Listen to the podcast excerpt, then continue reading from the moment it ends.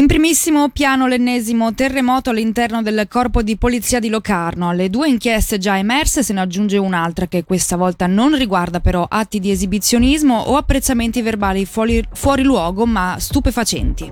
Il Ministero Pubblico oggi ha infatti comunicato che sono cinque gli agenti di polizia finiti sotto inchiesta. L'indagine è stata aperta dopo una segnalazione anonima giunta in magistratura. L'accusa ovviamente ancora da verificare è di contravvenzione alla legge federale sugli stupefacenti. Sui cinque agenti coinvolti è stato eseguito un prelievo di campioni biologici per delle analisi. Gli accertamenti sono coordinati dal procuratore generale Andrea Pagani. Da noi contattato il municipio ha preferito non prendere nessun tipo di posizione prima di aver chiarito la gravità della vicenda.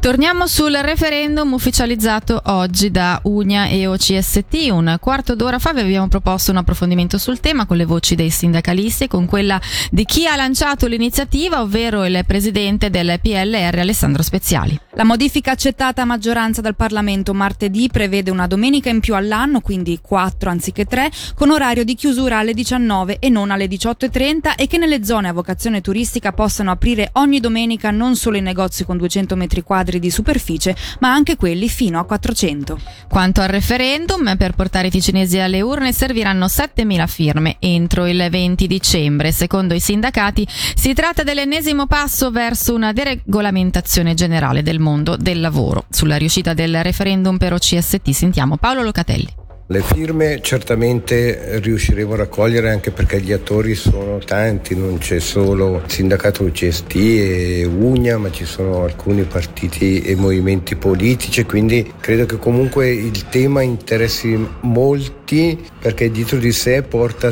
tutte delle riflessioni legate alla flessibilità, alla disponibilità dei lavoratori nei confronti del proprio datore di lavoro, eccetera, eccetera. Passiamo al tema delle elezioni cantonali del 2023. Le varie forze politiche stanno pian piano annunciando i nomi, de- i nomi, che metteranno nelle liste. Oggi l'annuncio è giunto dai Verdi, il cui comitato cantonale ha scelto all'unanimità le proprie candidature per la lista comune rosso-verde per l'elezione del Consiglio di Stato che si terrà la prossima primavera.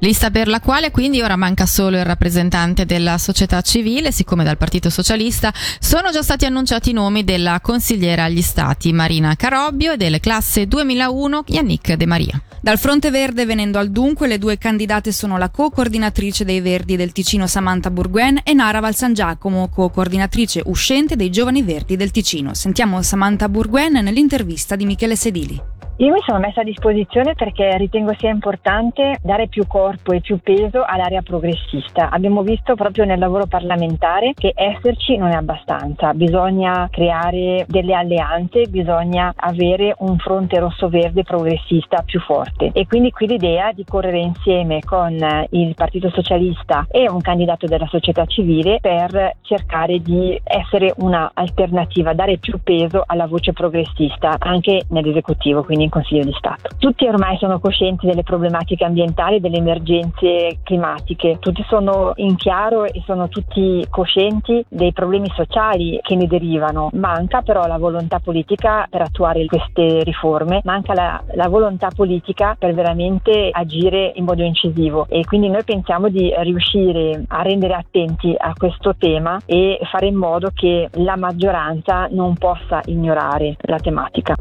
In meno di 24 ore quindi si è delineata più nitidamente la formazione sulla lista PS Verdi che correrà al Consiglio di Stato.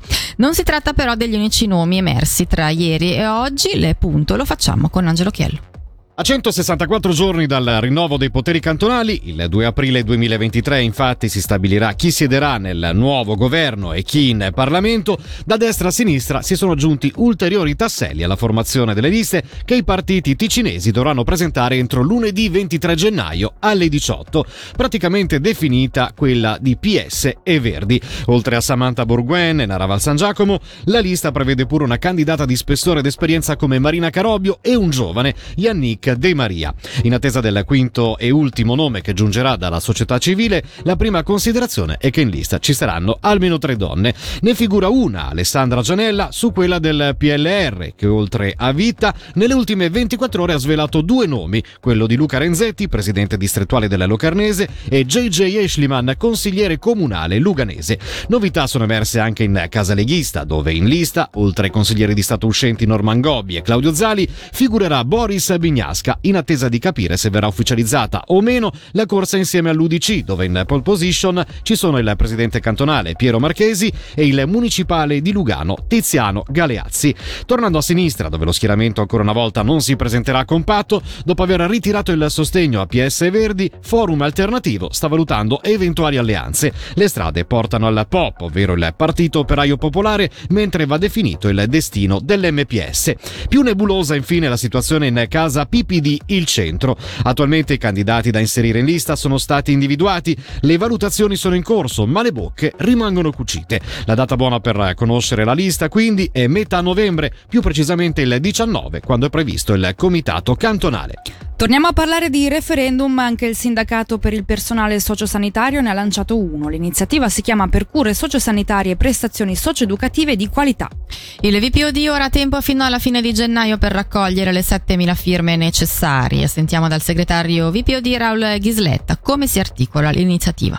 Cinque punti, il primo riguarda le condizioni di lavoro del personale sociosanitario e socioeducativo, si vuole garantire una maggiore attrattività a questo settore ed evitare quello che è il fenomeno purtroppo dell'abbandono dopo alcuni anni di lavoro, avendo investito tante risorse sia da parte de, di chi si forma sia da parte dell'ente pubblico. Come secondo punto chiediamo una codificazione dei diritti dei pazienti e degli utenti. Come terzo punto abbiamo pensato alla definizione di modalità di valutazione della qualità delle cure e delle prestazioni erogate dalle strutture sociosanitarie e socioeducative e poi ci sono alcuni aspetti che riguardano anche gli organi di mediazione che sono degli organi che stanno tra pazienti, eh, utenti, personale da un lato e eh, strutture sociosanitarie dall'altro per trovare delle modalità di discussione in caso di problemi. Ecco.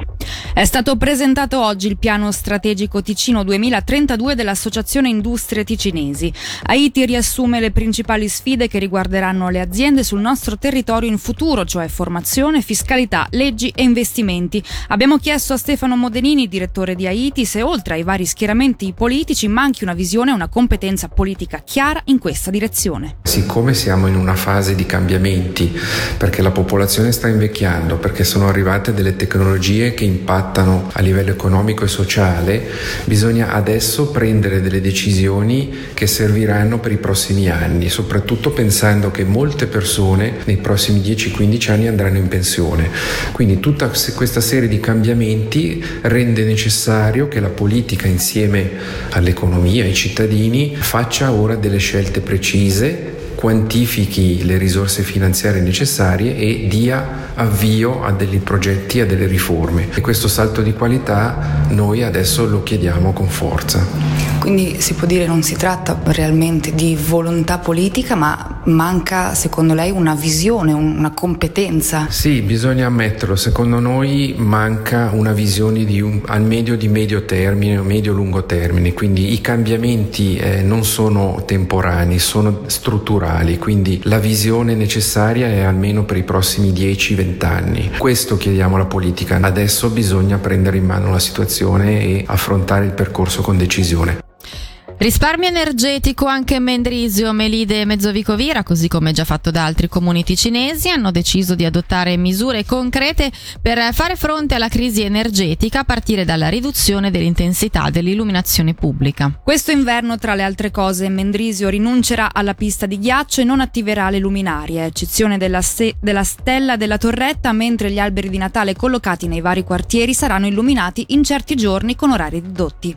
Mezzovicovira, così come Mendrisio, Maurizio ha previsto di razionalizzare le temperature degli stabili comunali, ma anche di ridurre gli orari di esercizio degli impianti di ventilazione pubblica.